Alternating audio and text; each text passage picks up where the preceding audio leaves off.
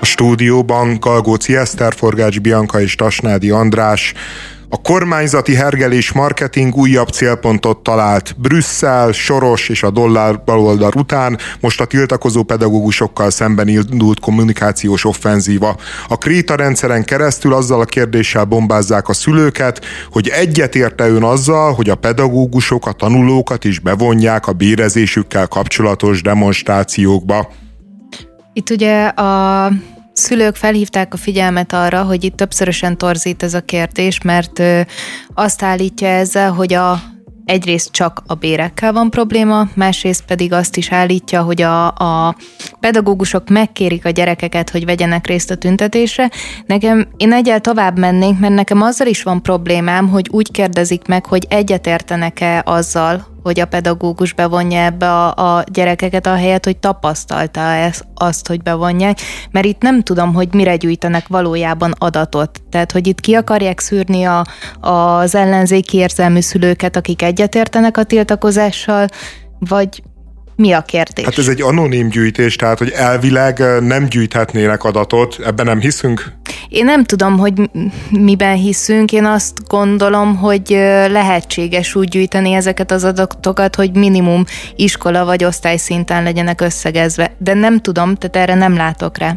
De én nem gondolom, hogy itt adatgyűjtés folyik, hanem sokkal inkább na, nagyon-nagyon keményen nyomják azt a narratívát, hogy itt a pedagógusok a gyerekeket használják a saját egzisztenciális céljaiknak az elérésébe.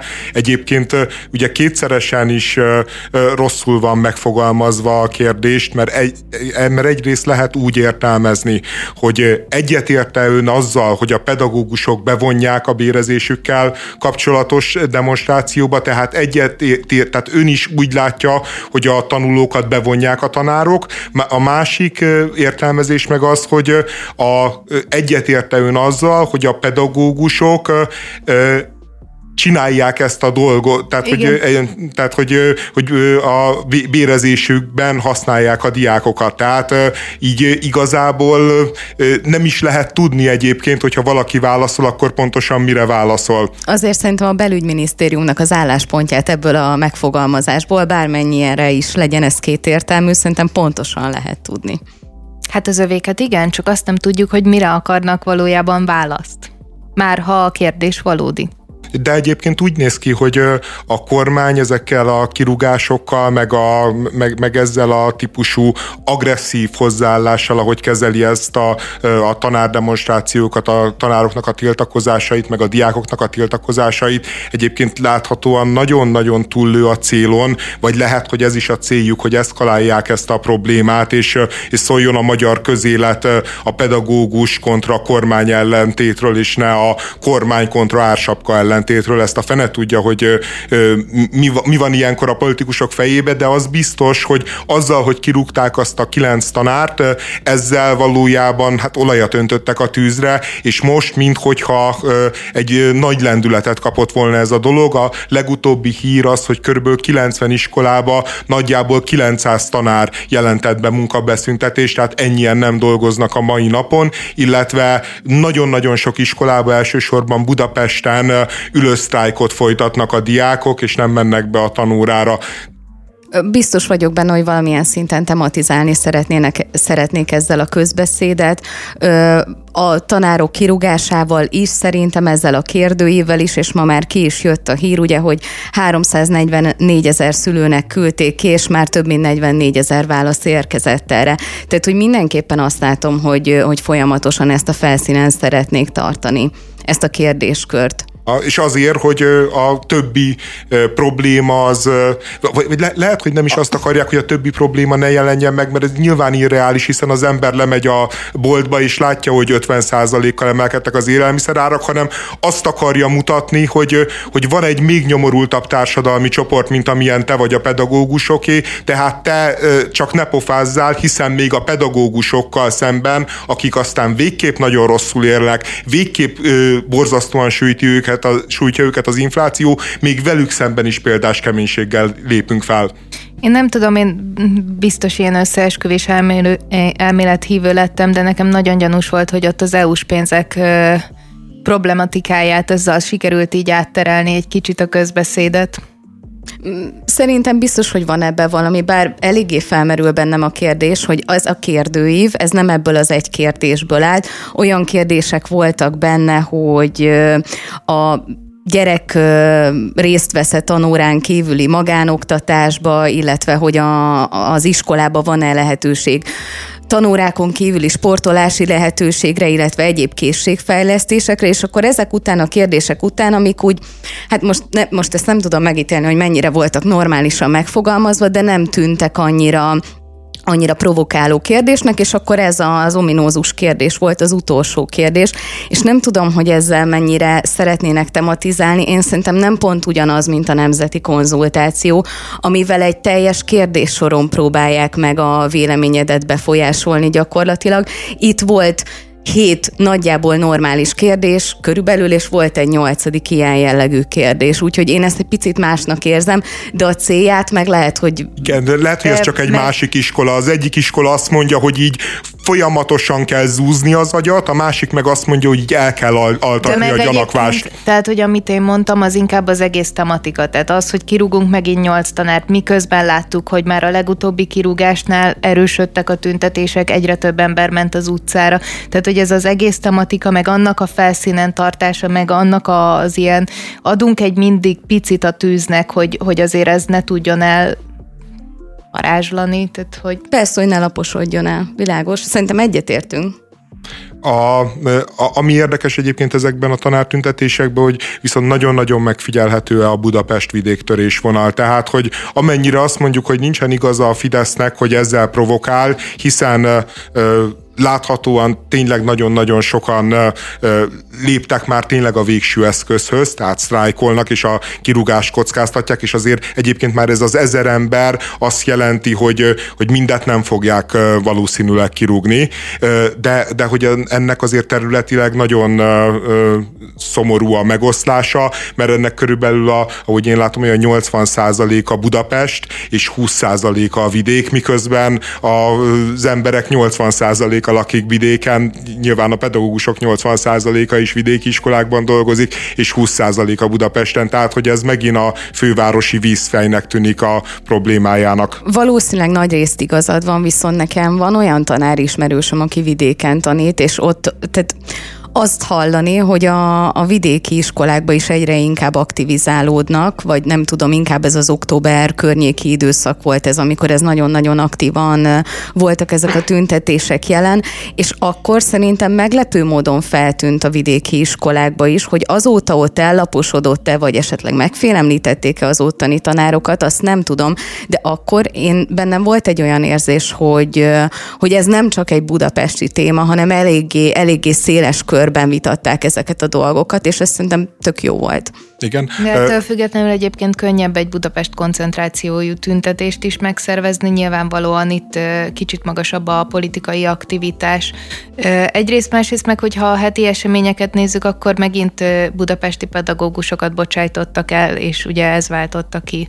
Hát igen, meg azért döntően azért ez egy ellenzéki érzületű város, tehát uh, itt, itt azért az ellenzéknek, hogyha nem is nagyon masszív, de azért uh, többsége van. A, ami, ami szintén érdekes fordulat, hogy csatlakozott a, a sztrájkhoz. Egyébként az evangélikus, Fasori Evangélikus Gimnázium tanári karának is egy része, akik, akik hangsúlyozzák is, hogy ők nem osztoznak olyan értelemben a szakmai és az egzisztenciális kiszolgáltatottságban, mint, a, mint az állami tanárok, viszont egész egyszerűen a kirúgást azt elfogadhatatlannak tartják, és emiatt ők, ők is a sztrájkhoz nyúltak, ami szerintem nagyon-nagyon kevés, nagyvonalú polgári gesztus egyike, amit ebben az országban szoktunk látni, hogy nem érdekük, nem, nem azért tüntetnek, hogy nekik jobb legyen, hanem az, azért állnak bele, és azért kockáztatják ez esetben még az egzisztenciájukat is,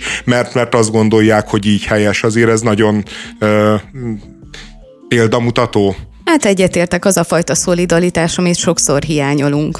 Igen.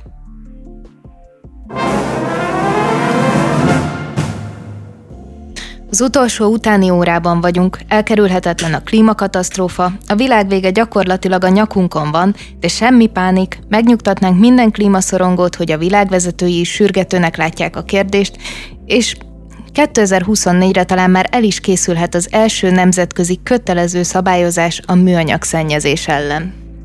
Igen, mondjuk a klímakatasztrófát, meg a műanyag szennyezést, azt, azt két nagyon külön kalapban kell kezelni, mert hát gyakorlatilag a, a műanyag miatt nem fog felforni a bolygó, míg hogyha megszüntetjük a műanyagot, a, akkor is felforhat a bolygó. Tehát, hogy ez, ez két különböző háború a, a környezetvédelemért. A, a, nem ugyanaz.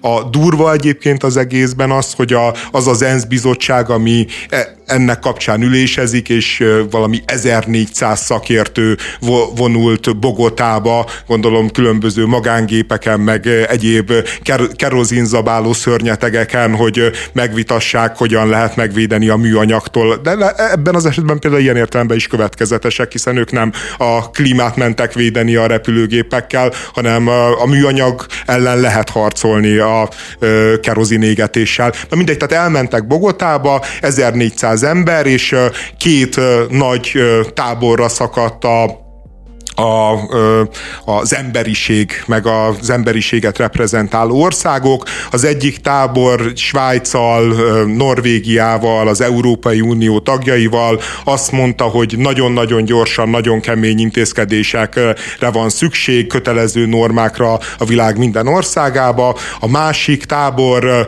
az Egyesült Államokkal, Szaudarábiával, egy szép szövetség, nyilván Kínával, bár erről nem szóltak a hírek, viszont azt mondja, hogy hát, hogy annyira jól sikerült a Párizsi klímaegyezmény, hogy annak a szellemiségében az országok önszabályozására kell építeni, önbevallására, stb. És hát úgy néz ki, hogy ez a második fog nyerni, ami most a Párizsi Klímaegyezmény kapcsán azért jól mutatja, hogy, hogy ne készüljünk arra fel, hogy itt a műanyagokkal szembe bármilyen áttörés lesz, mert, mert valójában az emberiség döntő része erre nem hajlandó, nem akarja, nem fogja megcsinálni, megfeszülhet Európa, eret vághat magán Greta Thunberg, a, a karaván halad, a Biden kormányzat, amelyik ugye demokrata, amelyik ugye zöld, amelyik ugye klímavédő, azért elsősorban még mindig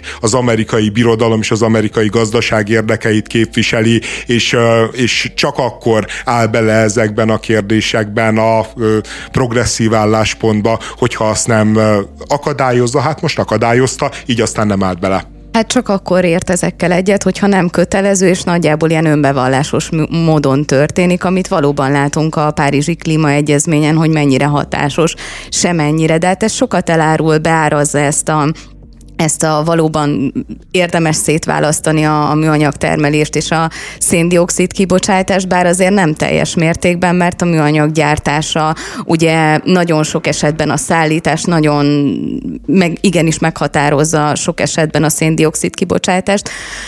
De hát igen, csak kötelező ne legyen, illetve azt engedjék meg, hogy kereskedhessenek majd a kótákkal, hogyha esetleg lesz ilyesmi, mint a, mint a széndiokszid kibocsátásnál. Igen, tehát hogy én is ezért akartam ezt a kettőt így összevonni, hogy valójában én azt látom, hogy a környezetért tett erőfeszítéseink az valójában csak annyi, hogy néha összeülnek világvezetők, ahogyan te is mondtad, valószínűleg nem vonattal vagy tömegközlekedéssel utazgatnak különböző országokban, tanakodnak kicsit, elfogadnak különböző irányokat, irányelveket, talán még meg is határozzák a célt, aztán nem történik semmi. És azt érzem, hogy ez pont olyan lesz, mint a, a a klímavédelmi terv valószínűleg nem lesz ebből szabályozás. Kötelező érvényű biztos, hogy nem. Én értem a kritikádat, viszont azért azt szerintem szögezzük le, hogy minden előrelépés így kezdődik, hogy leülnek, és elkezdenek róla beszélgetni, és nem vagyok teljesen naív. Értem azt, hogy látjuk a Párizsi klímaegyezményt. hogy... Évtizedek óta leülögetünk, és talán lesz valami. Igen, tehát, hogy a, a következő lépés hiányzik, de szerintem ne ott kezdjük a kritikát, hogy oda mennek. Most értem azt, hogy az, azt lehet kritizálni, hogy milyen közlekedési eszközt választanak, vagy miért nem online csinálják a, ezeket a konferenciákat, tök igazad van, de alapvetően szerintem itt kezdődik minden, csak most már jó lenne, hogyha nem csak beszélgetnénk róla, hanem valami történne a valóságban. Az a helyzet, hogy leginkább Európának a nünükéje ez a ö, műanyag, meg a, ö, meg a klímaváltozás elleni fellépés, és Európa az tényleg folyamatosan korlátozza magát, meg, ö, meg folyamatosan keményebb és keményebb szabályozásokat hoz, aminek a következtében egyébként Európa folyamatosan veszít a versenyképességéből és a befolyásából is egy, a világba. Tehát, és akkor ugye a másik véglet Kína, amelyik nagy dérrel, durral azért a végén megszavazza ezeket a különböző megállapodásokat, és utána majd nézhetjük a kínai statisztikai hivatalból kijött adatokat, mely szerint Kína háromszorosan túl mi ilyet még ők se hazudnak, de minden esetre azt mondják, hogy megcsinálták, miközben nyilvánvalóan három része van a világnak. Van egy része, ahol így nagyjából talán lehet hinni a hivatalos statisztikáknak, mert van szabad nyilvánosság, van jogállam, van, vannak újságírók, akik utána mennek, akkor van egy olyan része a világnak, ahol egész egyszerűen annyira gyenge a bürokrácia, annyira gyenge az állam érdekérvényesítő képessége, hogy egy kis baksisért kb. minden szabályozáson túl lehet menni. Ez a világ, ez körülbelül Nápolynál kezdődik, és megy le egészen uh, Ausztrália partja pontjaig, és akkor van a harmadik világa, különböző diktatúráknak a világa, ami, ahol nem kell baksis, ott egész egyszerűen az állam elsimítja ezeket a problémákat. A műanyag azért lenne egyébként fontos, mert ez az év az nagy áttörés volt a mikroműanyag kutatásba. Először találtak ebben az évben mikroműanyagot marha és sertéshúsban, emberi vérben, élő ember tüdejében, és egyébként még a csecsemők székletében is kimutatták. Tehát a mikroműanyag, mint probléma probléma az itt van velünk. A, még nem tudjuk, hogy pontosan milyen egészségkárosító hatásai vannak a mikroműanyagnak, de azt tudjuk, hogy laboratóriumi körülmények között a sejteket különböző módon pusztította, különböző módon deformálta, a sejteknek az RNS-ét, stb. Tehát, hogy, hogy lehet azzal számolni, hogy, hogy ennek komoly egészségügyi kockázatai is lesznek, amikor majd eljut oda a tudomány, hogy megállapítja, hogy mit csinálnak. Viszont a másik részről egyébként meg, meg a műanyag az, amivel azért az emberiség tud együtt élni, még akár úgy, hogy a szerveim belül van, gondoljunk csak a szilikoncicikre, tehát a, a műanyag ilyen értelemben egyébként már egy, egy nagyon-nagyon elfogadott és háziasított adott jószág, és annyiban is mindenképpen fordulat a, a műanyagnak ez a fajta szerves jelenlét, amennyiben hát a műanyag szervesülni tud ugye az emberi testben, nyilván nem tud, de mégis a szójáték kedvéért kockáztassuk meg, hogy, hogy eddig mindig az volt a mondás, hogy miután meghalunk, por és hamu leszünk. És ezen túl végre maradva utánunk valami, ami tényleg örökkön örökké ott köröz majd a, a globális térben, kis műanyag részecskék. Alig várom.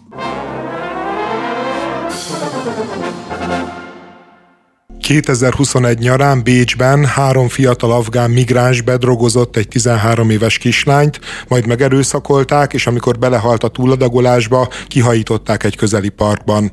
Most született meg az elsőfokú ítélet, az első rendű vádlottat életfogytiglani börtönre, a másik kettőt 20-20 évre ítélték, és a büntetés végén kitoloncolják őket az országból. Igazság született? Tehát valójában én első körben azt mondtam volna, hogy bevándorló és nem migráns, mert ugye ez az a szó, amivel csak kifejezetten rémizgetni akarunk. Másrészt nagyon szomorú az eset, és azért is szomorú, mert azért párhuzamra... pedofil gyilkosok esetében azért, ha lehessen már használni a migráns, nem? Szerintem ugye ez, tehát kommunikációsan nyilván arról szól, hogy ha ide le, lehet írni nagy betűvel, hogy a migránsok gyilkoltak, akkor utána minden egyes bevándorlót ez alá kalap alá tudjunk venni. Én személy szerint nem szeretem ezt a szót használni, mert ez ugye nem jelentett valójában sokkal rosszabbat vagy mást, még mielőtt elkezdte a kormány propaganda használni, de hogy ehhez most már nagyon durva negatív jelzők vannak társítva, egyébként pont olyanok, amiket itt elkövettek. Tehát akkor helyén van a használata? Én nem, én egyáltalán nem szeretem ezt a szót. De ja, mert szerintem démonizálja, démonizálja az összes bevándorlót. Az összes bevándorlót. A, lehetséges. Hogy Valójában. De a másik, hogy, hogy azon gondolkoztam, miközben olvastam, és talán ez a fontosabb, hogy ugye itt a, a beszéltünk már a, a párizsi esetről, amikor egy, egy kislányt ö, ö, öltek meg, és nagyon, tehát hogy hasonló a helyzet. Ugye itt is az van, hogy, hogy a háromból talán kettőt már ki akartak toloncolni, és ezt nem tudták megtenni, és ezután következett be ez az eset, úgyhogy biztos, hogy valami óriási probléma van a, a bevándorlási törvényekkel, illetve azoknak a kezelésével Európa szerte. Ez biztos így van, hogy nagyon nagy a probléma ezekkel, viszont én nagyon nagy különbséget látok e között az eset között és a párizsi eset között, hiszen a párizsi esetnél gyakorlatilag egy ilyen mentálisan ö, teljesen rossz állapotban lévő nő követte el ezt a gyilkosságot. Ott szerintem nem volt kiszámítható, hogy mi fog történni. Ebben az esetben viszont a három fiú közül egy biztosan, de talán kettő is korábban bűncselekményt követett el, kábítószerkeres kereskedelem, testi sértés, tehát ezek azért már súlyos dolgok, tehát ebből lehetne következtetni, és hogyha azt sem lehet kitoloncolni, aki aki bűncselekményt követel, akkor tényleg nem tudom, hogy kit lehet, és ez viszont baromi nagy probléma. Itt az volt az anomália, hogyha jól emlékszem, hogy hiába követett el bűncselekményt, egyébként nagyon hasonlókat, mint ami, amiben itt a, tragédia, a tragédiához vezetett, viszont fiatalkorú volt. Igen, értem, csak ugye ezt tudjuk, hogy attól, mert valaki betölti a 18. életévét, nem fog kicserélődni. Nyilván. Igen, meg hát azért ne, nehéz az összes ilyen kitoloncolási ügybe egyébként a jogalkotónak is a dolga, meg a jogalkotónak alkalmazónak is a dolga, mert, mert nyilvánvalóan érezzük a különbséget, hogyha valaki kábítószerkereskedő, vagy hogyha valaki mondjuk egy jointot megoszt egy barátjával. De sok esetben mondjuk az ismert magyar divattervező kapcsán is látjuk, hogy azért a jog az ilyen típusú különbségekre bizonyos esetekben vak tud lenni, meg szintén nagy probléma a kitoloncolás esetében, hogy hova toloncoljunk ki például egy afgán afgán állampolgárt. Nyilván kitoloncolni egy, csak egy olyan országba lehet, amelyik befogadja, amelyik azt mondja, hogy ide leszállhat a gép, és bejöhet az ember az országba.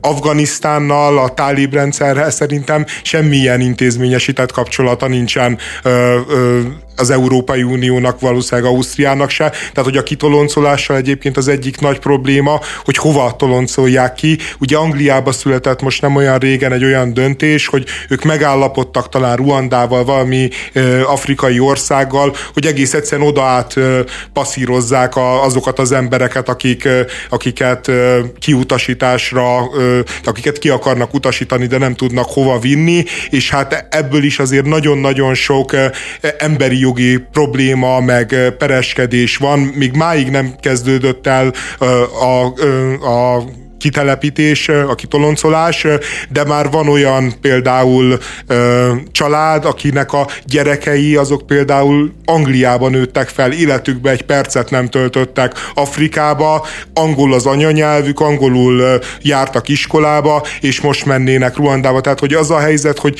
hogy egyébként ez sem egy könnyű dolog. Én a migráns szót azért megvédeném, mert én szerintem a migráns, csak közben jutott eszembe, hogyha azt mondom, hogy három fiatal bevándorló, akkor valójában a bevándorlónak a pozitív etoszát kezdem el rombolni, amikor a bevándorlókat és a bevándorlást hozom asszociatív viszonyba egy 13 éves kislány bedrogozásával is megölésével. Tehát gondolkodtam ezen, hogy, hogy igazad-e van, van, vagy nem, mert én is érzem, nyilván a migránsnak egy, van egy ilyen kifejezetten negatív mellékize, mert valójában valójában így gondolatban oda te, tesszük mellé, hogy illegális migráns. Tehát, hogy, mert az illegális migráció, tehát senkinek nem valójában a migrációval van baja, még azoknak sem, akik a legkeményebben tiltakoznak, a, meg legkeményebben érvelnek a kerítések, meg a zárt határok mellett, mert ők is elfogadják, hogy azért paszporttal, útlevéllel azért lehessen jönni-menni, meg hogyha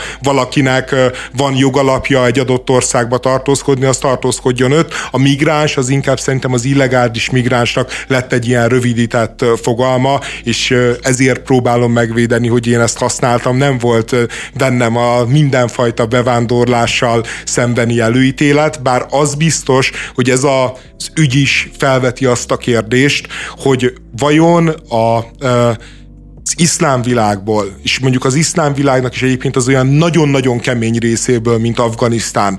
Van-e értelme és van-e esélye ö, ö, megpróbálni ö, fiatalokat integrálni az európai társadalmakba, mert en, ennek az ügynek a kapcsán elmondta a ö, bíró, hogy ö, a hogy az elkövetők ezt a lányt tárként használták, és feltűnő közömbösséget tanúsítottak Leoni élete iránt. És a pszichológus is azt mondta, hogy ezek az elkövetők nem is igazán értik, hogy mi a baj azzal, amit ők tettek, hiszen ez a kislány, ez maga ment fel, maga akart drogot fogyasztani, tehát hogy szerintük valójában a kislány volt a felelős mindazért, ami történt, ők nem is érzik magukat bűnösnek, mert az ő kultúrájukban egy nő, aki úgy viselkedik, hogy 13 évesen mindenféle ismeretlen férfival randizgat, felmegy a lakásába,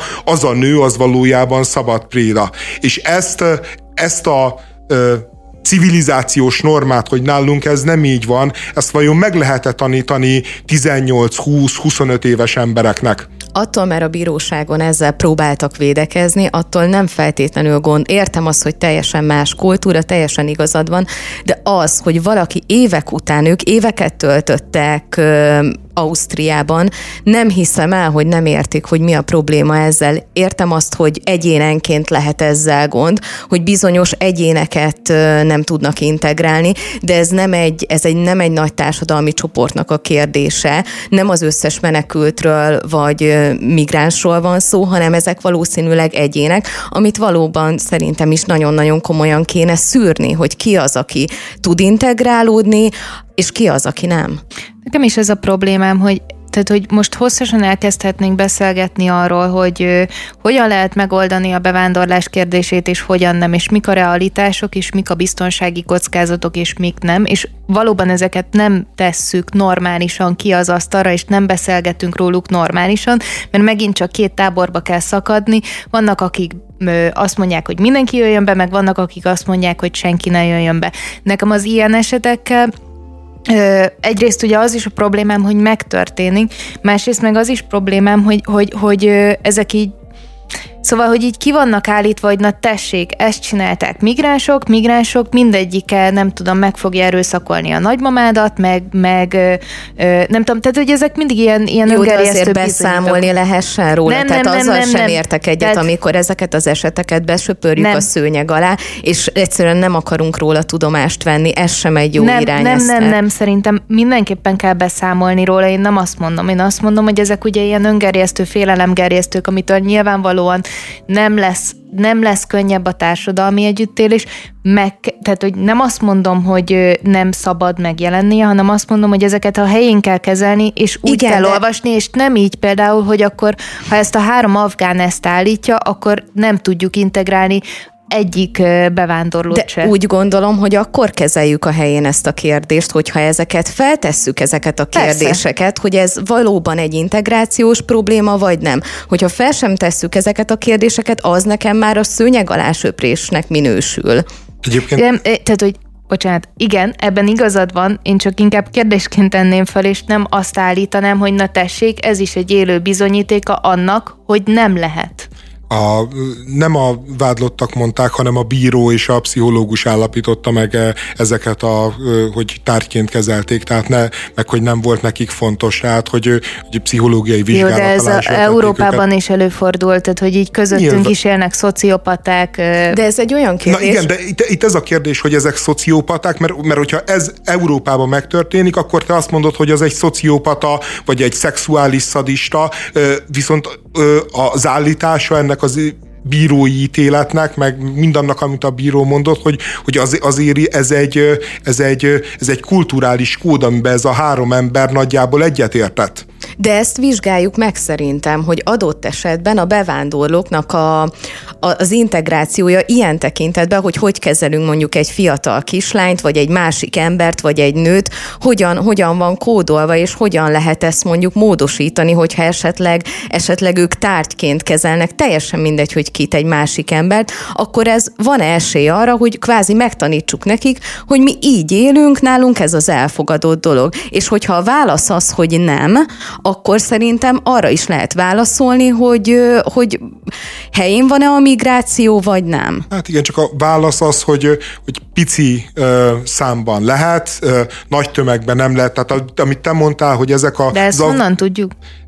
tapasztalatból tudjuk. Ja, Tehát, hogy, de, de itt szerintem a... megint az van, és ez, szóval inkább ez, hogy arról folyamatosan megjelennek a hírek, hogy hogyha bevándorlók megerőszakoltak valakit, meggyilkoltak valakit, és mondjuk arról a sok ezerről, vagy sok százezerről, akik amúgy itt élnek Európában, integrálódtak a társadalomba, rendes állampolgáraivá váltak, akár nem tudom, így a, a sarki cipész, a, a kebabos, a nem tudom ki, a sikersztoria soha nincsen, és ezért te azt érzed, hogy ez iszonyat magas számban csak ezzel szexuális erőszakkal, meg gyilkosság biztonsággal végződik a bevándorlás. Nem mond, hogy nincsenek sikersztorik. Hát a, a Európába, Amerikába a baloldal állandóan sikeres migránsokkal reprezentálja magát például a politikai szintéren. Most a ö, Nagy-Britannia konzervatív miniszterelnöke egy, ö, egy indiai bevándorló. Tehát ö, szerintem sikersztorik is vannak. Szerintem vannak, erről de is én nem minden, azt mondom, minden, csak azt mondom, hogy mindenki... ha van mondjuk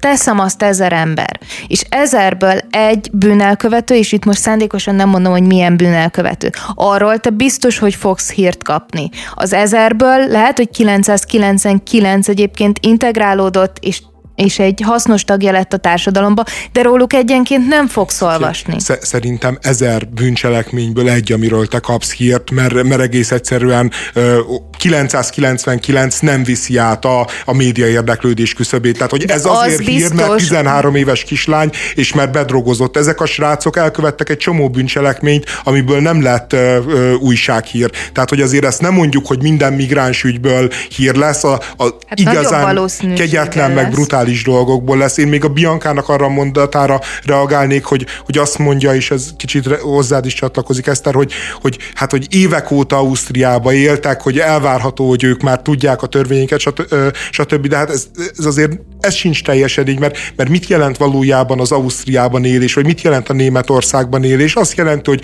vagy egy menekültáborban vannak egy csomó másik afgánnal, ö, afgánul beszélgetnek, van napi két, három, négy óra mondjuk német nyelvlecke, kell, lehet, hogy el tudnak menni valahova mosogatni, ahol megalázó munkát végeznek, aztán mennek haza, minimális ég, égbért kapnak a munkájukért, és növekszik és növekszik a frusztrációjuk. Tehát, hogy, hogy, hogy a, az integráció az nem, nem úgy történik, hogy itt a paradicsomba kilépnek Európa földjére, és akkor így minden megszűnik, minden káros hatás, ami egyébként abból a világból jött, és Európának a szent szelleme meg el, elborítja ezeket az embereket, hanem valójában valójában legtöbb esetben egyébként például az integrációjukat onnét lehet megítélni, hogy mennyire sajátítják el a nyelvet. Legtöbb esetben hosszú évek alatt nem sajátítják el a nyelvet, mert egész egyszerűen nincsenek olyan közegbe, ahol mondjuk anyanyelvi némettel, anyanyelvi osztrákkal találkoznak. Ebben valószínűleg igazad van, vagy lehet igazad, viszont ez nem az integrációnak a kudarca, hanem az integrációs folyamatnak a kudarca, és a kettőt szerintem érdemes elkülöníteni. Én is ezt akartam mondani, hogy ebben viszont viszont akkor magadnak mondasz ellent, mert akkor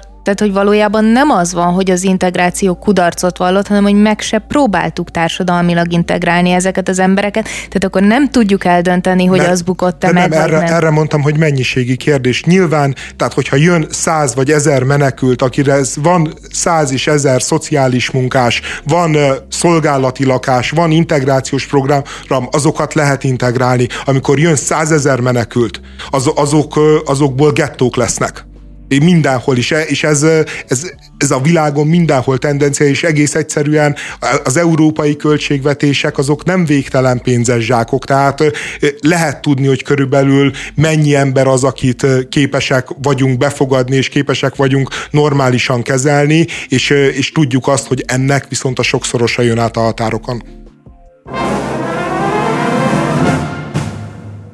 December 6-án jelenik meg The Truth About Wuhan című könyv, vagyis az igazság Wuhanról, amelyben Andrew Huff arról ír, hogy a koronavírus járvány az egy kutatási eredményként tört ki, illetve az, hogy a Wuhani koronavírus egy tudatosan amerikai pénzből előállított koronavírus változat volt. Mit szólnak ez a Conteo hívők? Igazuk lesz?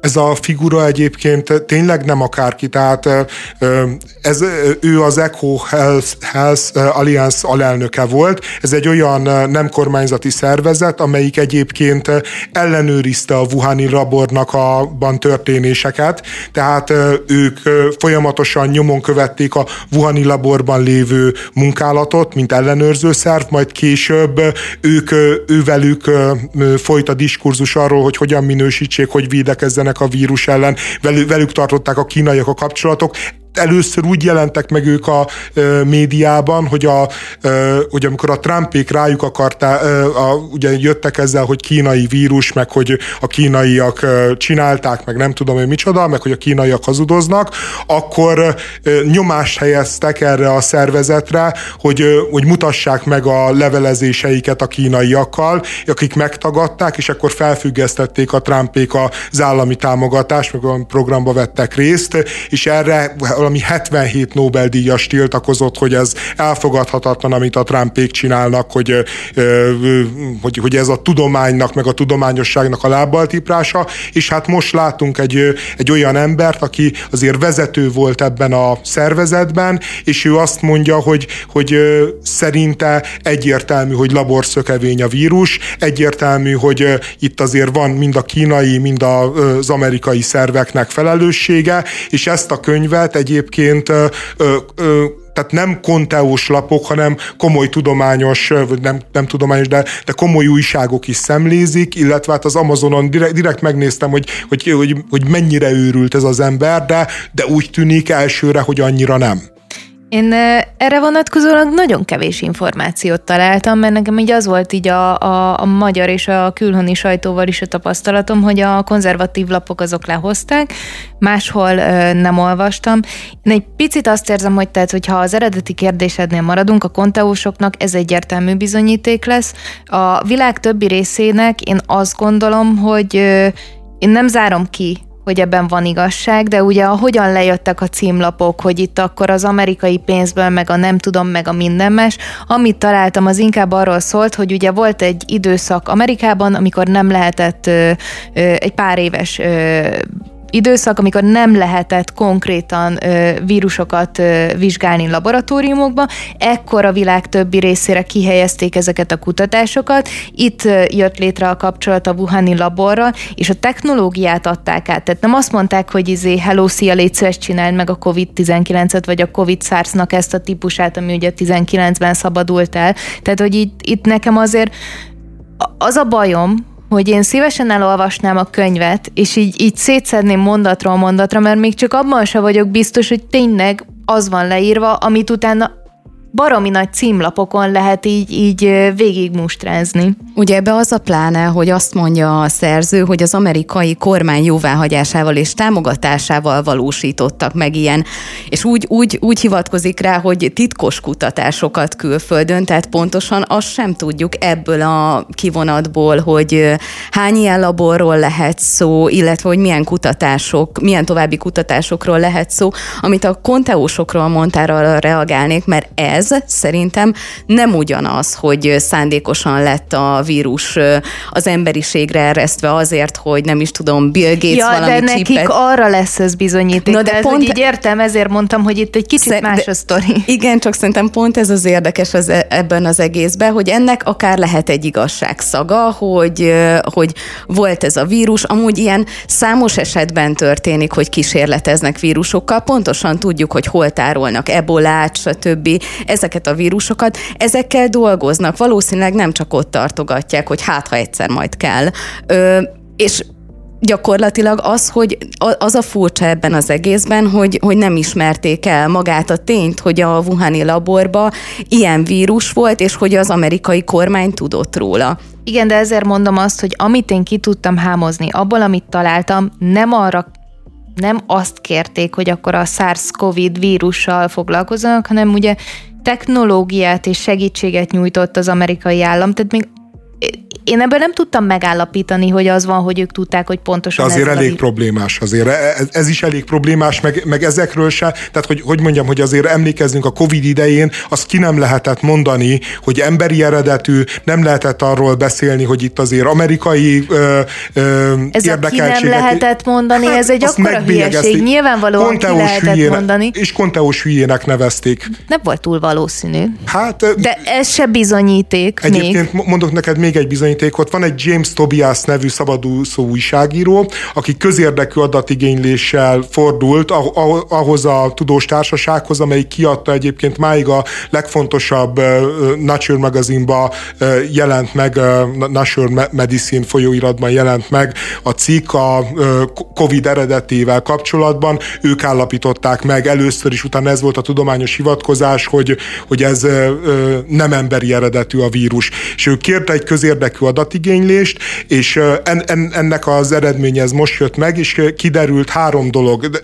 Ő nem azt mondja, hogy biztosan laborszökevény, nem azt mondja, hogy biztosan emberi eredetű, de három dolgot egyébként az elején a tudósok sem tudtak. Az egyik, hogy az érintett szakértők egyaránt lehetségesnek tartották az állati és a mesterséges eredetet is, egy ponton már abban is egyetértettek, hogy a vírus szerkezetének utólagos vizsgálatával nem eldönthető, hogy melyik igaz, mert ránézésre a két eredmény ugyanannak fog mutatni, és, és abban is egyetértettek, hogy a Wuhani laboratóriumban vadnyugati állapotok uralkodtak, és a döntés mögött valószínűleg az a fajta felelősség volt, hogy nem akarták, hogy egy Kína elleni őrjöngés legyen a, a védekezés, hanem, hanem inkább arról szóljon, hogy itt van egy járvány, amivel valamit tennie kell az emberiségnek.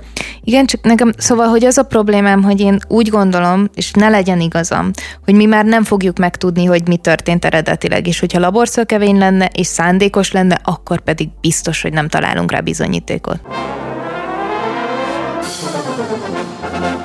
Ingyenes lesz a készpénzfelvétel a bolti eladóktól kártyás fizetésnél. Havonta két alkalommal összesen legfeljebb 40 ezer forint értékben. A többek között ezt is tartalmazza az a módosítás, amit a, amit a pénzügyi szektort érintő javaslatcsomag, amit beadtak az Országgyűlési Törvényalkotási Bizottságába, és pénteken elfogadták.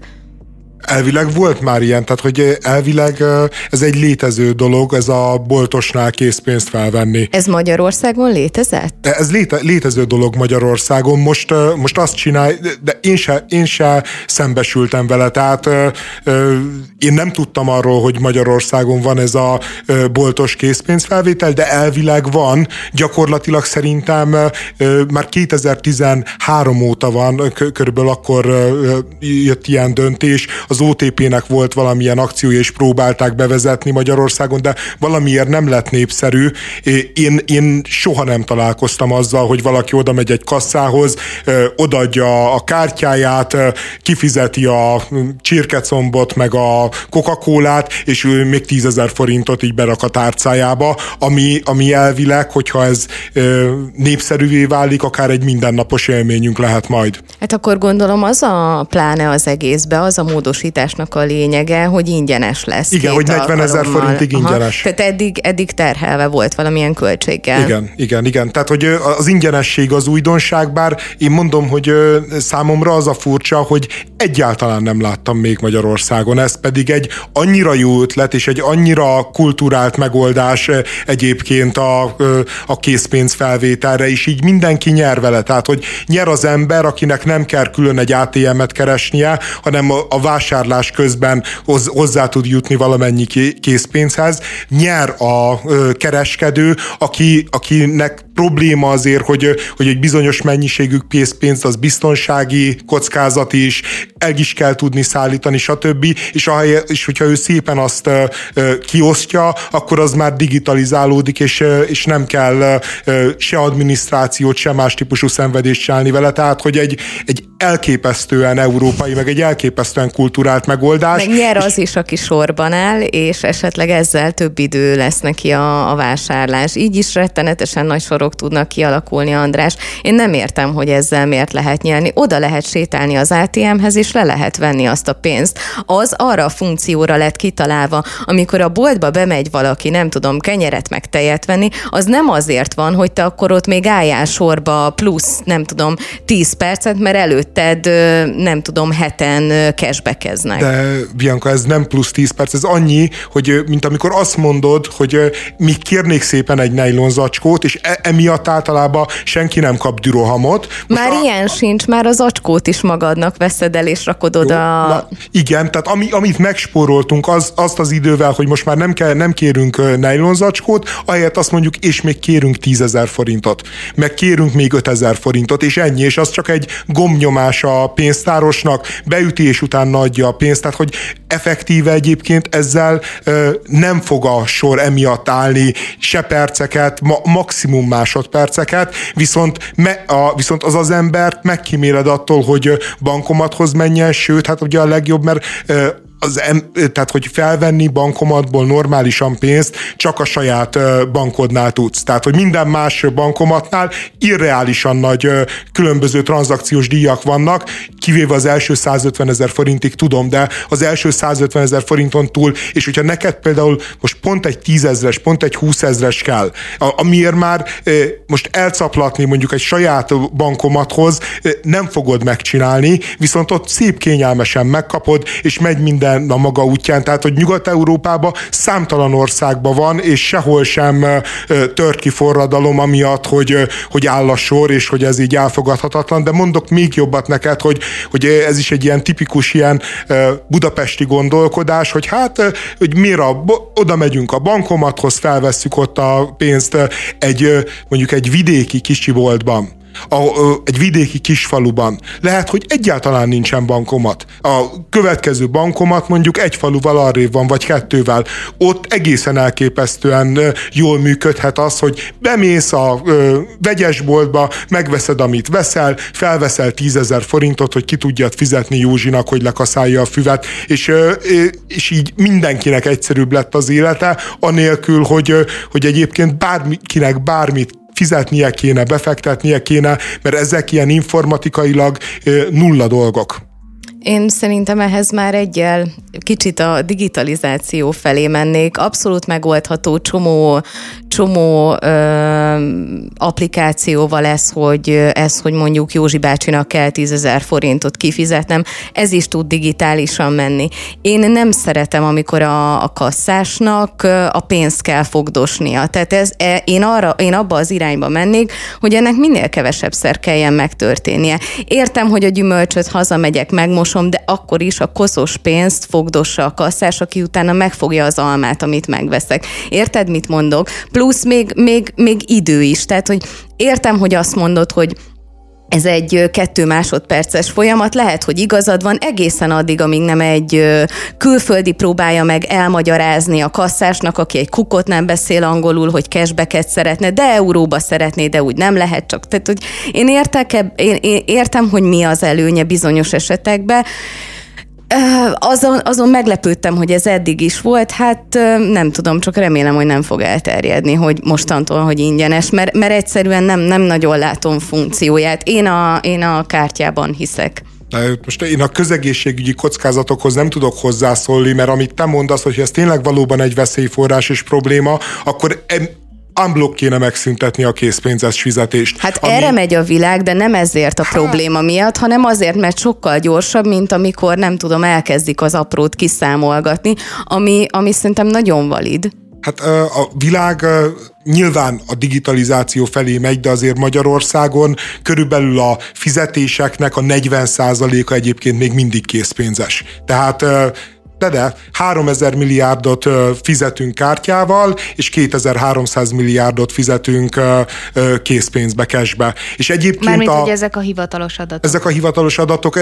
Nyilván egyébként sokkal több a cash, mert, mert a fekete gazdaság az, az ez egész cashben működik, és egyébként nyilván a, a cash melletti, meg a cash elleni érveknek egyébként szerintem nem a közegészségügy a legfontosabb ütközőpontja, hanem az, hogy, hogy vannak, akik azzal érvelnek, hogy így átlátható és transzparens és tiszta lesz az, hogy ki adózik, ki hogy fizet. Teljesen igazuk van. Ez a...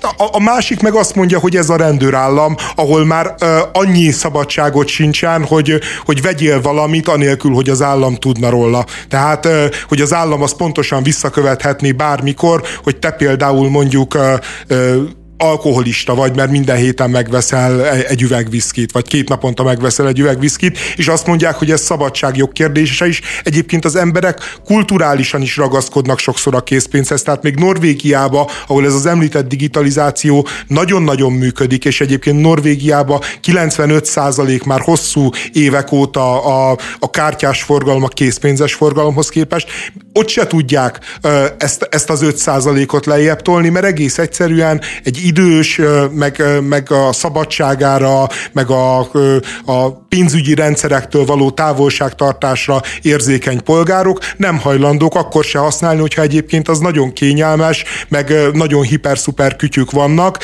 Magyarországon az, hogy mi mondjuk eljussunk mondjuk Norvégia szintjére, különösen a magyar falvakba, hát az még azért hosszú évtizedek. Nem lehet elvárni, hogy egy idős 60 éves, 70 éves, 80 éves ember erre átálljon, viszont adhatunk neki egy ilyen opciót, hogy ne legyen beszorulva a, a volánbuszok menetrendjébe, hogyha ő készpénzhez akar jutni, hanem csak elmegy a sarki boltba, és fel, felvesz készpénzt, és szerintem ez hihetetlenül pozitív dolog, és nem értem, hogy, hogy Magyarországon ez miért nem, miért nem ütött át, miért nem használják a kereskedők.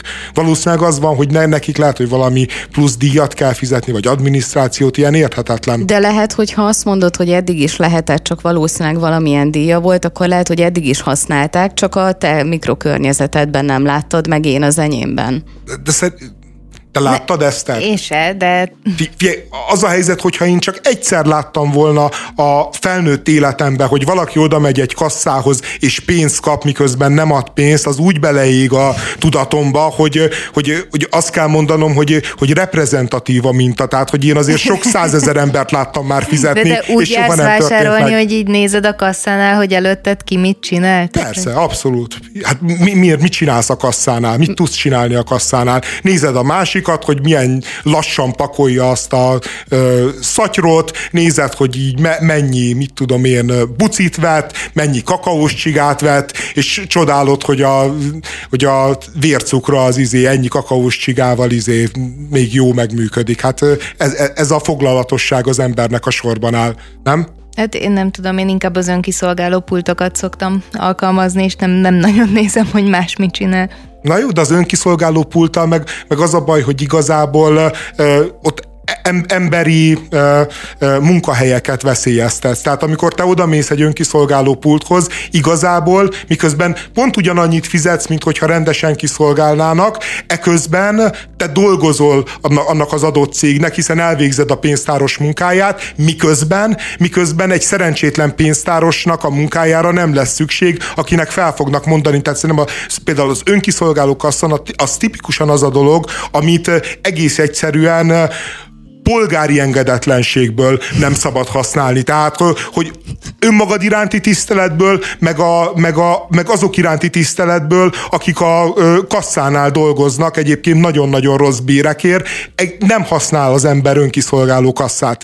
Ez az alap szerintem minden egyes nagy bevásárlásnak. Hát szerintem meg igenis használják az emberek, mert sokkal gyorsabb tud lenni, és nem az a helyzet a boltokban, hogy, hogy sorban állnának a pénztáros állásokra, hanem hogy nem talál találnak pénztárosokat, és ez az egyik oka az önkiszolgáló Jaj, ne, ne, ne, ne, de ezt neke, a... nem találunk pénztárosokat, az annyi pénzért nem találunk pénztárosokat. Én állítom neked, hogyha nekem azt mondaná a, nem tudom én, az Aldi vagy a Spár, hogy szerezzek nekik tízezer pénztáros is adnak hozzá rendes költségvetést, én szerzek nekik tízezer pénztáros. Tehát van munkaerő, csak lehet, hogy nem annyiért, ahogy, amennyiért ők szeretnék alkalmazni az embereket, különösen úgy, hogy a vásárlóik egy része ingyen megcsinálja a pénztárosnak a munkáját. Akkor én most egy szörnyeteg leszek, én meg azt várom, hogy így kitolom a, a kocs, kosarat vagy a kocsit a boltból, és így egy ilyen rendszer automatikusan kiszámolja, és leveszi a számlámról, és mehetek haza sorban állás nélkül.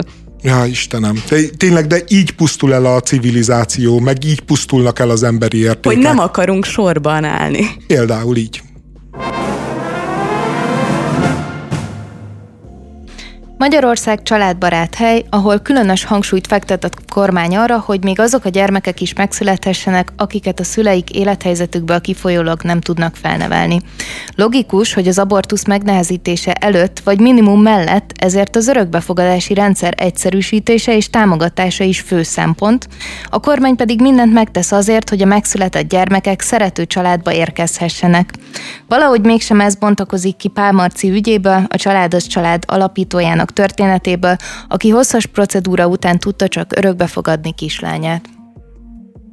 A ö, durva az egyébként, hogy a, ö, a nagy identitás háborúban, amit a kormány vív az LMBTQ mozgalommal, és ö, egyébként én szerintem egy csomó dologban igazuk van, ö, azért hogy mondjam, emberi jogok sérülnek. Tehát ö, nyilván én én a nem változtatáshoz való jogot is alapvetőnek gondolom.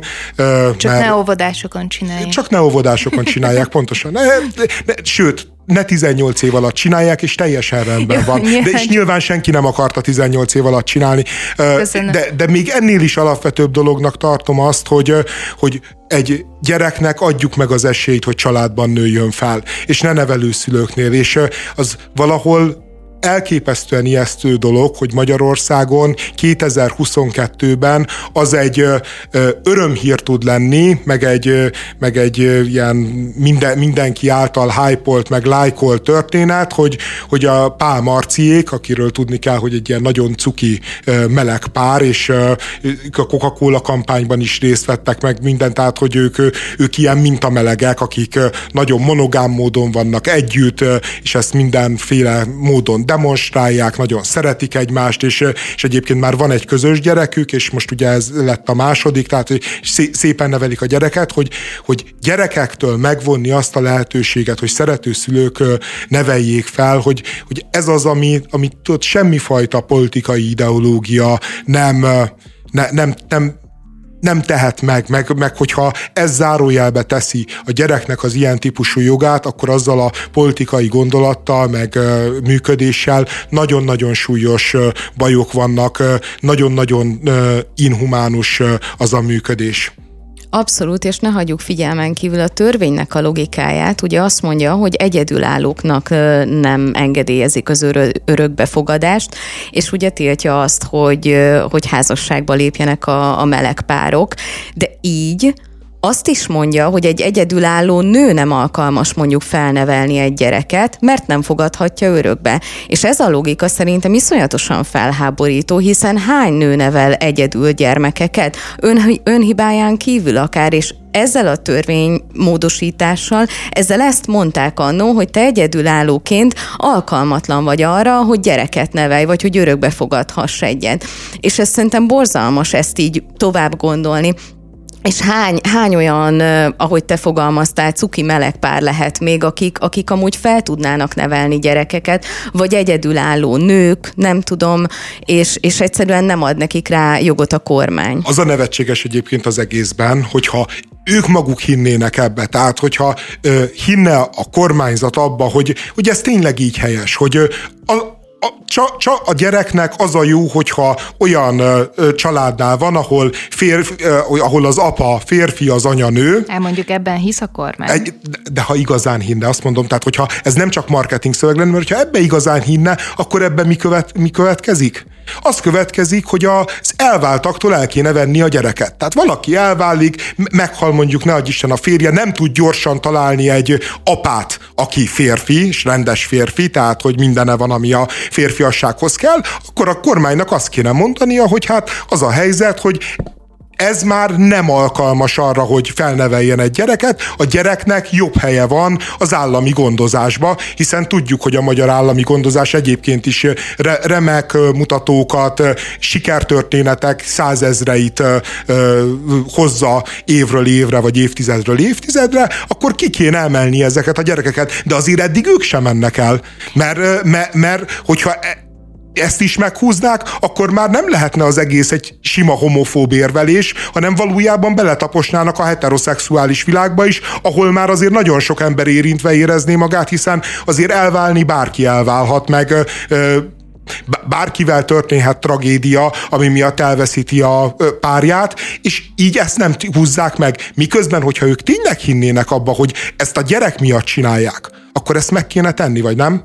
Igazából nem emlékszem pontosan, talán a negyedik alaptörvény módosításban volt megfogalmazva az, hogy mit jelent egy család, és akkor ott is ugye le volt vezetve, hogy ugye apa, meg anya, és akkor így lehetnek a gyerekek, és már akkor is nagyon sokan ugyanezt az érvelést hozták fel, hogy ez így rendben van, csak akkor mondjuk családtámogatást ezt nem fognak kapni, akik mondjuk nagymama egyedül neveli a gyereket, vagy tényleg elvált szülők gyerekeit, tehát hogy ö, valójában nekem minden ilyennel, amikor így meghatározzuk, hogy mi a család, amikor meghatározzuk, hogy nem tudom, ki lehet az anya és ki lehet az apa, az a problémám, hogy egy csomó élethelyzetet kizárunk belőle. És akkor vissza az örökbefogadáshoz, a magyar örökbefogadási rendszerre alapvető problémák vannak, tehát hogy így világos, hogy, hogy nagyon-nagyon sokan maradnak az árvaházba, hogy hivatalosan nem szabad, de mondjuk aki oda megy, az azt mondja, hogy bizonyos bőrszínű gyerekeket nem szeretnék örökbefogadni, azokat egy külön listára teszik, ezekről már ilyen hosszú oknyomozó cikkek születtek, és akkor jönnek olyan emberek, akik tényleg szívből és szeretetből szeretnének fölnevelni egy gyereket, de nem lehet valamilyen Akár másmilyen ok... bőrszínűt is egyébként. Valamilyen oknál kifolyólag nem lehet. Tehát, hogyha egyedülálló vagy, nem lehet, hogy, hogyha meleg vagy, nem lehet. Mert egyébként tényleg a gyereknek az a fontos, hogy legyen ott valaki, akinek a, a biológiája az, hogy úgy született, hogy férfi vagy nő, és nem az a lényeg, hogy szerető emberekhez kerüljön. Igen, egyébként az egész logikát meg kéne fordítani, hogy valójában nem előzetesen kéne ezer ö, ö, szempontot, meg, ö, meg kifogást találni, hogy miért nem alkalmas valaki szülőnek, hanem miközben valaki szülő, egy olyan család ö, gondozási rendszer kéne, hogy járjon az egész mellé, hogyha rossz szülő, hogyha kár esik a gyerek érdekeibe, a gyerek életébe, akkor őt emeljék akkor ki gyorsan. De, de az, hogy, hogy megpróbálnak kvázi, és egyébként ez tényleg így van, hogy nem csak a meleg párok ütköznek nagy nehézségben, hanem a heteroszexuális pároknak is nagyon-nagyon sokáig kell küzdeniük, mire végig tudnak vinni egy örökbefogadást, és ez egyáltalán nem jó. Tehát én azt gondolom, hogyha valaki vállalja ezt a ezt, ezt az áldozatot is egyébként ez egy édes áldozat nyilván, hogy, hogy gyereket fogad örökbe, azt minden erővel támogatni kellene, nem, nem azt, hogy elbizonytalanítani, meg agyon frusztrálni. Ebben igazad van, de pontosan nem vagyok azzal tisztában, hogy milyen hosszú ez a folyamat, viszont azt gondolom, hogy azért nézzük meg rendesen, hogy kinek adjuk oda azokat a gyerekeket, ha már lehetőség van rá. Ugye értelemszerűen egy gyerekvállalásnál nincs. Gyakorlatilag bárki szülhet egy gyereket, de hogyha az állami gondozásból otthonból kikerül egy gyerek, azért arról győződjünk meg, hogy annak a gyereknek jobb lesz-e vagy nem, és biztos vagyok benne, hogy nem annak kellene lennie a a mérőegységnek, hogy egy egyedülálló nőről vagy egy meleg párról van szó, ebbe biztos vagyok, de hogy annak a gyereknek milyen, milyen sorsa lehet abban a családban, ez egy fontos dolog. Van, amit nem lehet pénzért megvenni, és vannak dolgok, amiknek az értékét nem lehet valutában megbecsülni. Én azt gondoltam, hogy ilyen egy párkapcsolat is, de van olyan tiktoker, aki osztott szorzott számot vetett, és aztán rájött, hogy négy éves párkapcsolata nagyjából 2800 forintot ér. Történt ugyanis, hogy a barátját megkérte, vegyen neki gyógyszert, de az visszakérte az árát. A TikTok videóban elmondta azt is, hogy olyan kapcsolatra vágyik, ahol a felek közel egyenlő mértékben tesznek bele, és nem filérezik ki, hogy ki mit fizetett a másiknak. Mert nem csak annyi kérdés maradt, négy év alatt nem volt idő ezeket tisztázni. De szerintem ők ezt tisztázták, mégpedig onnan engedek erre következtetni, hogy talán a cikk leírta, hogy egy applikáción keresztül csárcsolt a, a hölgyre ezt, a, ezt az összeget, feltételezem valami Splitwise vagy hasonlóféle applikáció, amik arra, a, pontosan arra valóak, hogy a közös költségeket megosszák. Akár egy pár, akár egy baráti társaság, hogyha vesztek valamit, be tudod dobni, és az meg automatikusan szétdobja. Na most, ha ők ezt használták, akkor feltételezem, élnék a gyanúperrel, hogy, hogy megosztották a költségeket, magyarán nem volt közös kassa. Így nem igazán értem a lánynak a felháborodását, hogyha ő kért gyógyszert, akkor miért esett neki ez annyira rosszul? De Szóval, hogy én azt gondolom, meg én általában így élem az életemet, hogy hogyha nincsen közös kassa, akkor is elképzelhető az, amiről ő beszélt. Tehát, hogy így előfordul az, hogy nekem miközben megyek haza, akkor ír a barátom, hogy ezt kell venni a boltba, nyilván hazaviszem, nem kérem vissza, és akkor ez ugyanez vice versa így működik. Nyilván mi se számolgatjuk fillére azt, hogy, hogy a, a, a mennyit fizettünk az élelmiszerre, nem felezünk el mindent, hanem ahogy a nő mondja, így megvan az, hogy nagyjából azonos mértékben járulunk hozzá, de hogy így semmit nem én értem, amit másoknak. te mondasz, hogy ilyen nagyságrendileg is be lehet igen, ezt igen. lőni, csak ez a, a Splitwise és a hasonlóféle tudom, applikációk, tudom. azok nem tudom. erre valóak. Annak pont az a lényege, hogy nagyon pontosan, precízen ki legyen számolva az, hogy ki, ki, ki mennyit költött, ki mennyit tett bele a közösbe. Én ezt nem értem, hogy így hogyan, hogyan esik ennek a lánynak ennyire rosszul, hogy egy négy, egy négy éves kapcsolatnak véget vessen. Állítása szerint nem csak ezért, de ez volt a, a kezdeti romlásnak a kiinduló pontja. Valami, valahogy így fogalmazta meg Szerint, a hölgy. Szerintem egyébként ez egy nemtelen bosszú. Tehát itt arról van szó, hogy és nyilvánvalóan, hogyha négy évig együtt vagy valakivel, akkor tudod, hogy mik a nünükéi, tudod, hogy spúr vagy nem spúr, stb. Tehát, hogy, hogy elvileg ez nem lehetett volna titok, hogyha a srác eddig egyébként nem volt ilyen, és, és húzott egy ilyet, hogy, hogy a gyógyszerére elkérte a pénzt, akkor ez nyilvánvalóan egyébként egy a férfi részéről egy ilyen passzív-agresszív jelzés arra, hogy valami nem stimmel. Lehet, hogy már a sok kérés volt, a sokadik kérés volt, a, tehát hogy val- valami nem működött, és jó ahelyett, hogy kommunikálta volna, benyújtotta a számlát, hogy érzékeltesse, hogy mi van. És erre a csaj, akinek nyilván más típusú problémái voltak a figurával, úgy döntött, hogy akkor oké, okay, ez egy nagyon-nagyon jó alkalom, hogy én kilépjek, és egy nagyon-nagyon jó alkalom, hogy egy TikTok videóba elhordjalak mindenfajta ö, ö, pénzéhes senkiházinak, aki, aki a beteg barátnőjétől a 2800 forintos gyógyszert is ö, ö, visszakövetelte. Tehát ö, én, Mondjuk én adott neki tényleg... egy estét arra, hogy kialudja a betegségét. Tehát én ebbe tényleg csak a nemtelen bosszút látom. Az már egyébként egy távolabbra vezető dolog, hogy, hogy az ilyen applikációk, meg, meg, a, mm, meg a különböző közös kassa, nem közös kassa dolgok hova vezetnek. Én abba hiszek, hogy, hogy szerintem egy párkapcsolatnak az alapja, hogy, hogy a, legalább a pénzügyek legyenek normálisan megbeszélve, és a pénzügyek legyenek tisztán működtetve, mert igazából egy párkapcsolatban minden, minden nagyon-nagyon bonyolult, nagyon-nagyon érzelmekkel teli, nagyon-nagyon a pillanatnyi ösztönvilágnak kiszolgáltatott, viszont a pénzügyek az egy nagyon egyszerű dolog. Le kell ülni egy kockás füzettel, összeadni számokat, és, és körülbelül kijön az, hogy mi van, mi az igazság, mi nem az igazság. És, és hogyha egy párkapcsolatban ez nem működik, én például ezért nem is vagyok a közös kasszának a híve, amíg nincsen gyerek. Tehát ha nincsen gyerek, akkor minek is a közös kassa? Tehát ha, ha az van, hogy mind a két ember ugyanannyit keres és ugyanannyit fogyaszt, akkor jó lehet, hogy egy kicsit problémás, hogy ezt különböző applikációk segítségével akár vezetni kell, de általában azért nagyon ritka az, hogy egy férfi és egy nő ugyanannyit ö, ö, keres, és ugyanannyit fogyaszt a közös kasszából. Tehát ha, ha, ha meg ez nem igaz, akkor meg nyilvánvalóan csak, csak az a jó, meg csak az a hosszú távon üdvös megoldás, hogyha erről folyamatosan elszámolunk, és megtanulunk a pénzről kommunikálni.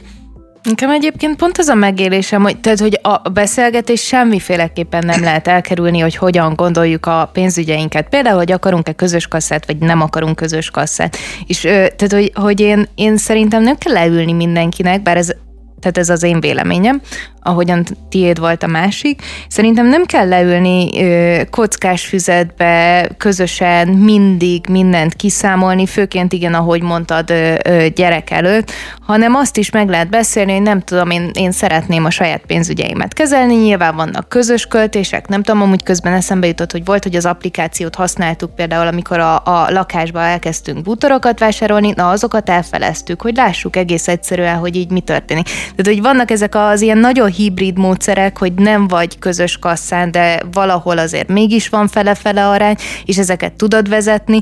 Én szerintem nem azt kell tisztázni az elején, hogy ki mennyit dob bele, hanem például ilyeneket, hogy én úgy képzelem el, hogy itt mindig majd nem tudom, most te hívsz meg, utána én hívlak meg. Vagy Jaj, azt... ez szörnyű, szörnyű. Szerintem egyébként ez, ez, ezek borzasztó dolgok, tehát hogy hosszú távon én most meghívlak, nem tudom én, és elmegyünk egy háromcsillagos vagy kétcsillagos étterembe rácienőhöz, te meghívsz majd a gíroszosnál, tehát hogy ez, ez, ezek ilyen De akkor nem te azt mondod, azt mondod, hogy kockás füzetbe kell vezetni Abszolút, ezt is? abszolút, abszolút. És én azt mondom, hogy, hogy a közös kassa, amíg nincsen gyerek, addig a közös kassa az valójában az egyik félnek a kihasználása meg a lehúzása lesz szükségszerűen. Mert szükségszerűen valaki jól fog járni, és valaki rosszul, és abban a pillanatban, hogy bármilyen konfliktus van a kapcsolatban, ez elő fog jönni, és, és ez abba, aki rosszul jár, iszonyatos erővel fog feltörni, miközben a másik meg úgy gondolkodik, hát, hogy közös kassa.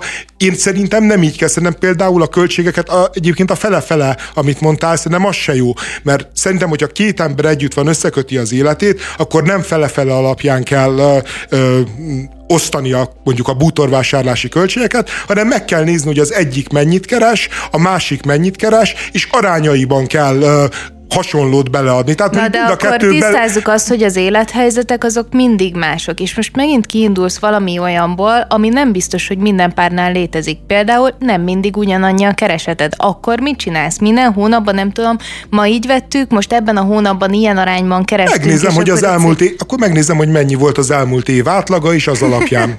ja, ja, ja, simán, simán és tudod mit, hogyha valakinek nem ugyanannyi a keresete minden hónapban is az változik, ott az alapdolog szerintem egyébként egy ilyen embernél a pénzügyi tudatosság terén, hogy, hogy három havonta, fél évente megnézi, hogy ő mennyit keresett az elmúlt fél évben átlagosan, tehát hogy, mert így tudja kézben tartani a pénzügyeit. Hogyha nem tartod kézbe a pénzügyeidet, akkor meg viszont elveszel ebben a világban. A párkapcsolatodban is elveszel, mert ki leszel szolgáltatva, de nem, de én, és el, de elveszel alapvetően. Tudod úgy tartani a saját pénzügyeidet számon, hogy arról nem feltétlenül számolsz be a másiknak. Én hát, szerintem. Hát, hogyha közösen csináltok valamit, akkor nem, az nem beszámolás, hanem egész egyszerűen egy információ ahhoz, hogy el tudjátok osztani igazságosan a költségeket. Én a közös kasszába hiszek akkor is, hogyha nincsen gyerek, viszont van együttélés, mert egyszerűen tényleg mindent elrontasz, hogy az, hogy forintoztok, és azt nézitek, hogy jaj, mit tudom én, vettünk öt túrórudit, te kettőt tettél, meg én hármat. Tehát, hogy ez szerintem nonsens. Akkor van értelme a a külön kasszának, hogyha ha keresetbe valóban akkora a különbség, vagy pedig a kiadásokba. Ezt teljes mértékben megértem, hogyha azt mondja egy férfi, hogy nem hajlandó a nőnek a, a cipőit fizetni, vagy fordítva a férfinak, nem tudom, az elektronikai eszközeit. Teljesen lényegtelen, de hogyha ezek nagyjából kiegyenlítettek, szerintem sokkal egyszerűbb a közös kassa. És de, de, mindenki, de mindenki azért választja a közös kasszát, mert az egyszerű, meg, meg nyilván valaki jó jár, miközben ezért az egyszerűségért, ezért iszonyatos áldozatot fizetsz hosszú távon. Tehát, hogy most, hogyha önmagában neked például jó lelkiismerettel akarsz működni, és tudod, hogy te kevesebbet adsz bele a közös kasszába, mint a másik, akkor minden egyes esetben, amikor egyébként simán megvehetnéd mondjuk magadnak azt a cipőt, azt az elektronikai kütyüt, amit szeretnél, valójában oda kell menni a másikhoz, aki többet ad bele, és engedélyt kérni Nem rá. engedélyt. Szerintem az... Például a közös kasszánál szerintem az egy fontos dolog, hogy meg legyen beszélve mondjuk egy nagyobb kiadás. De ez nem azt jelenti, hogy az egyik fél elkezd a másiknak pitizni, hogy jaj, de szeretnék egy cipőt vagy egy monitort, hanem egyszerűen az, hogy leülünk és megbeszéljük. De, és ez nem, nem pitizés. És hogyha a költségeket így szétosztjuk, akkor kérdezem, hogy mi van a házi munkával. Ott is percre ki fogjuk számolni, hogy na ma én mosogattam, holnap te fogsz, ma én mostam fel, tied a fürdőszoba, tehát hogy akkor viszont mindenben legyünk ennyire, ennyire, mindent tegyünk a patika mérlegre, és például ebben sem hiszek, hogy ez működhet. Én, én, én szeretnék minden olyan embert, aki mondjuk hozzám hasonlóan szereti a pénzügyi autonomitását megőrizni egy párkapcsolatban is, megvédeni itt, mert itt annyira elmentünk arra, hogy mindenképpen muszáj, hogy közös kassa legyen, egy párkapcsolat tud működni közös kassa nélkül. Vagy csak úgy tud. Nem, tehát nem én csak nem úgy azt, tud. Én, én... Nyilvánvalóan tud működni a nélkül is, az viszont tényleg fontos, hogy ezek mindig legyenek lefektetve, tehát hogy senkinek ne legyen rossz érzése. Tehát az egyik ember ne érezze azt, hogy egy, egy pillanat múlva, mint tény négy év együttjárás után kiderül, hogy most már mindent kifizetünk egymásnak, vagy, vagy négy év után derül ki, hogy mégse vagyunk közös kasszán, ezeket tényleg kerüljük el, de hogy ne csináljunk úgy, mint hogyha csak közös kasszával működne. Én nem ezt mondtam, Tudom, én, a saját, nem, én, én, a saját tapa, én a saját tapasztalatomat mondtam el, hogy nálam a közös kassa működik, működik azért, mert egyszerűen így van berendezkedve az életünk, és nagyon szarul érezném magam, ha azt kellene számolgatni, amit, amit András mondott, hogy jaj, hát én egy étterembe fizettem múlt héten, te meg csak a Mekibe. Érted? Tehát ez ne, én nekem ez nagyon kellemetlen lenne. De hogy nem az, hogy normálisan csak felírja az ember, hogy ezt ő fizette, ennyi volt, a másik is felírja, amikor ő fizetett, és aztán valamikor összeadják, hogy mennyit fizettem én, mennyit te, és a különbözetet meg, meg odaadja az egyik a másiknak. Amit az Eszter az mond... ajándékokat is egyébként Nem, az, ajánd, az ajándék azért ajándék, tehát, tehát a, a közös kassa mellett egyébként az ajándéknak sincsen már értelme. De tehát, a, bocsánat, a közös kassa sem úgy működik szerintem, hogy akkor a teljes bevételünk pénzünket bedobjuk egy, egy lavorba, vagy egy bankszámlára, és akkor minden egyes tranzakciót lát a másik. Nagyon nem így működik. Nem így működik? Nem. Hát hogy? Ja, te, te úgy, úgy, hogy van egy saját kassa, van a ö, srácnak is egy kasszája, és mind a ketten beleadtok egy fix összeget a közös kasszába. Még csak ez sem, hanem nagyjából ez a, hol az egyikünk fizet, hol a másikunk, de nem írunk róla listát. Nem, nem számolunk utána, hogy, hogy ho, ki hol tart. Ó, figyelj, Tehát akkor ez nem közös rossz... kassa, hanem ugyanaz, amiről én beszélek valójában. Na jó, de... Hát de ez, szerintem ez közös kassa.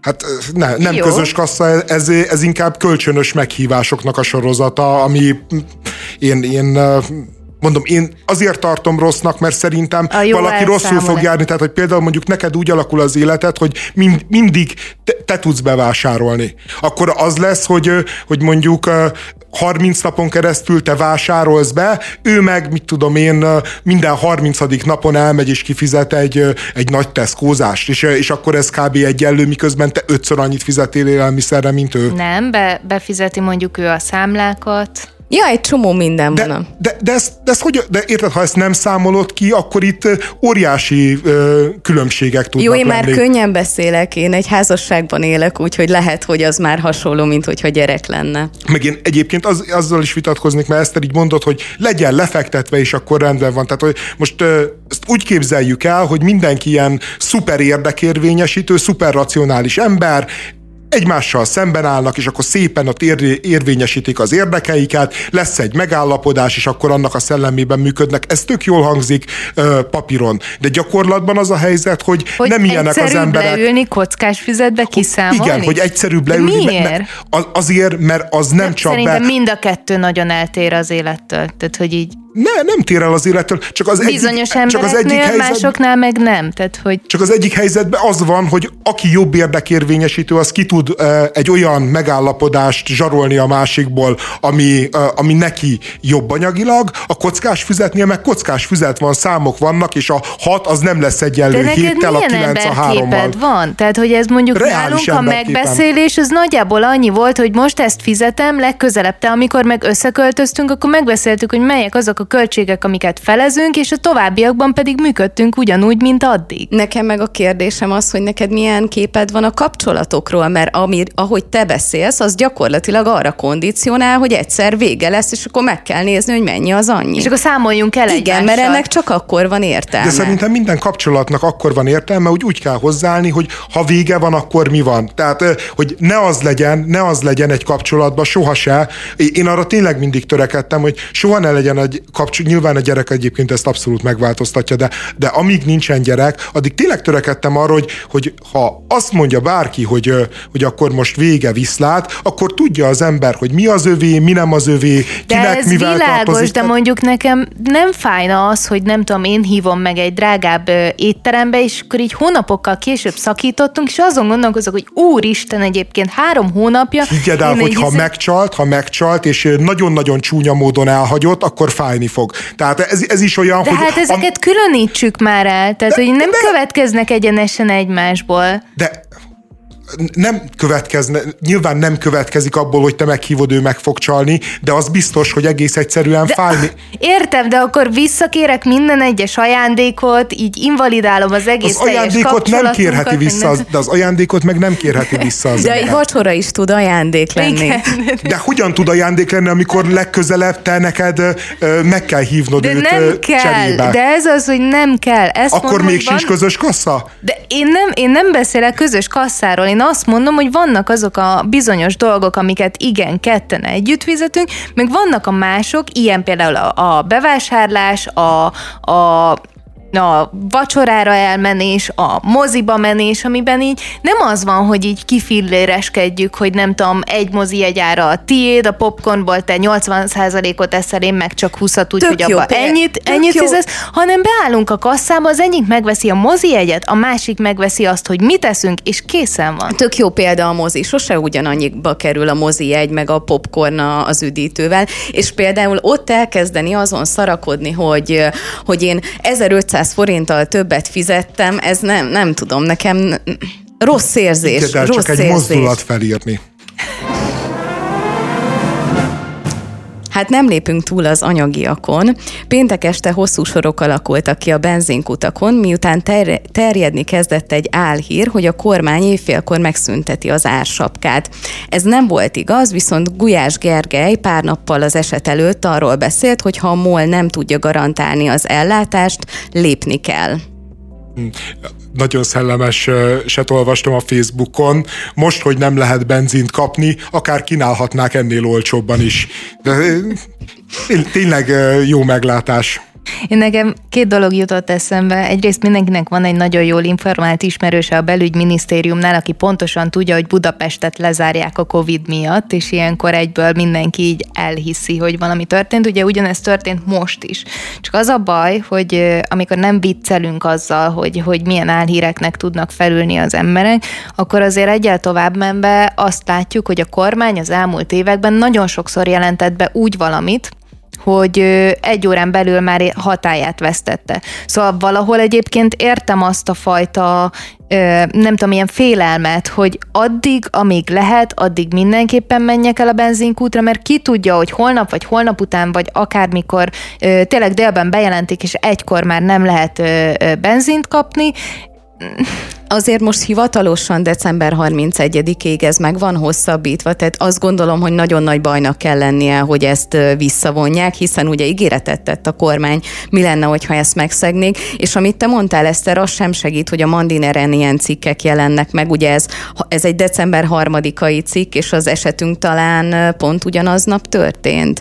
Ö, nem, egy nappal később, de olyan cikk cím, hogy nagy a baj, ellehetetleníti a 400 forintos benzinárat a bül- brüsszeli olajembargó. Ez nem segít a, a pánik hangulaton. Ami olajembargó egyébként nem vonatkozik ránk, tehát amiből teljes ö, kivételt kaptunk, de mindegy, csak zárójelbe. Ö, De, de hogyha tudod, ez, ez való igaz, de hogyha nem lesz 480 forintos benzin, az biztos, hogy Brüsszel hibája. Tehát, hogy lehet itt sorolni azt, hogy mi mentességet kaptunk, biztos, hogy Brüsszel hibája lesz. Én Én abban nem vagyok biztos, hogy Brüsszelé, mert azért még vannak jelöltek. Vannak jelöltek, és de most arra egy biztos, hogy fel, nem hogy a Orbáné. Hernádi. A Hernádi? Én most az utóbbi napokban, amikor néztem ilyen ö, kormánypárti hírtévés szösszeneteket, akkor, akkor mindig az volt, hogy, hogy itt miért kell ilyeneket mondani, hogy nem tudjuk teljesíteni. Hát a MOL az vállalja a felelősséget, csinálják. Én nem akarok rá rosszat mondani, de... Én, na- én nagyon meglepődtem. Én Lehet, hogy ki fogják adni a horvátoknak, hogyha így megy tovább, ha nem lesz 480-as benzin. Ö, ö, az viszont nagyon-nagyon jó volt az a történet, amit meséltél az ellenzéki politikus, a jobbikos ellenzéki ott, politikus. Z. Kárpát Dániel ugye a, a Matolcsi bírálta alapvetően a, az ársapkákat, meg, meg beszélt arról, hogy ez ugye infláció felhajtó hatású, és a többi, és a többi, ez egy gyengén kapcsolódik a történetünkhöz, de Z. Kárpát Dániel azt mondta, hogy ez már valójában ugye a, a kormánypárti összödi beszéd. Igen, de ezt hanyatszóra sütik el, hogy ez már az összödi beszéd. Én nem tudom, már az összödi beszéd is elinflálódott. De, de, de, de különösen úgy inflálódott el egyébként, hogy, hogy Z. Kárpát Dánielék ugye összefogtak Gyurcsány Ferenccel az összödi beszéd eredeti gazdájával, tehát mm, jó kérdés, hogy amikor ő az összödi beszédre hivatkozik, akkor mit ért alatta egy, egy lánglelkű igazságbeszédet, vagy egy hazugságbeszédet, tehát ebben nem lehetünk biztosak.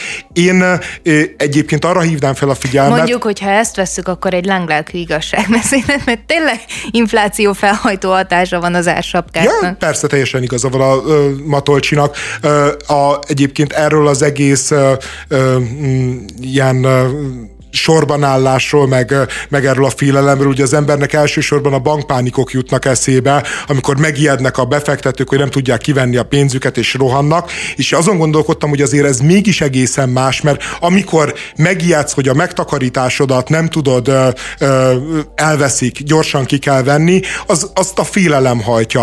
A, amikor a, az akciós ö, ö, benzinér, az akciós, nem tudom én, mikrosütőért ta- taposol agyon éppen valakit, akkor az viszont nem a félelem, hanem a mohóság is. Az egész benzin dolog, hogy az egész ársapka azért nem működik, mert, mert az emberi mohóságot nem, nem, de egész egyszerűen a racionalitás nem írja felül, hogyha a magyarok ugyanannyi benzint fogyasztanának, mint egy évvel vagy két évvel ezelőtt, akkor tudna működni ez a benzinársapka, mert tudna elég ö, benzin termelni a MOL, és ö, az olcsó orosz olajból be, tudna, be, be tudná hozni azt a mennyiséget, amit egyébként profitábilisan elad. De az történik, hogy miután tudják az emberek, hogy ez akciós, ezért iszonyatosan, pazarlóan használják, mindenhova kocsival mennek, na most még élvezzük ki az autót, és ennek következtében olyan mértékben növekedett meg a benzin meg a dízel iránti igény, hogy a molnak a kapacitása az elért, ugye még egy üzemzavarral súlyosbítva, elért a határára. És egyébként ez pont ugyanaz a működés, ami a klímadó ö, esetében is van, meg bármilyen olyan ö, ö, nagy összefogás, meg némi belátást igénylő dologban, ami amire globálisan kéne fellépni, hogy egész egyszerűen az emberi mohóságot, meg önzést nem tudja felülírni az, hogy középtávon nem ez az érdeke.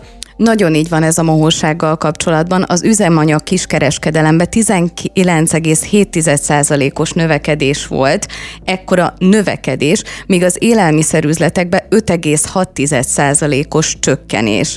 Tehát, hogyha ezt a két számot egymás mellé tesszük, és megnézzük, és értelmezzük, tényleg abszolút azt gondolom én is, amit te mondtál, András, hogy ez a, ez a fajta mohóság, ez a fajta jól járni akarás hajtja a társadalmunkat. Azért azt viszont tegyük mellé, hogy egyrészt nem tudjuk, hogy mi az indítatás. Igen, tehát hogyha valami olcsóbb, akkor többet akarok belőle venni. Főleg úgy, hogy, hogyha azzal ijeszgetnek, hogy kétszer ennyi lesz három másodpercen belül. Tehát, hogy szerintem ezt egy picit így tegyük mellé. Másrészt pedig a, a tavaly ilyenkor nem csak a MOL látta el az országot, és most egyedül kell ezzel szembenéznie és mi nekünk azzal, hogy holnap jövünk vissza. Köszönjük a figyelmet!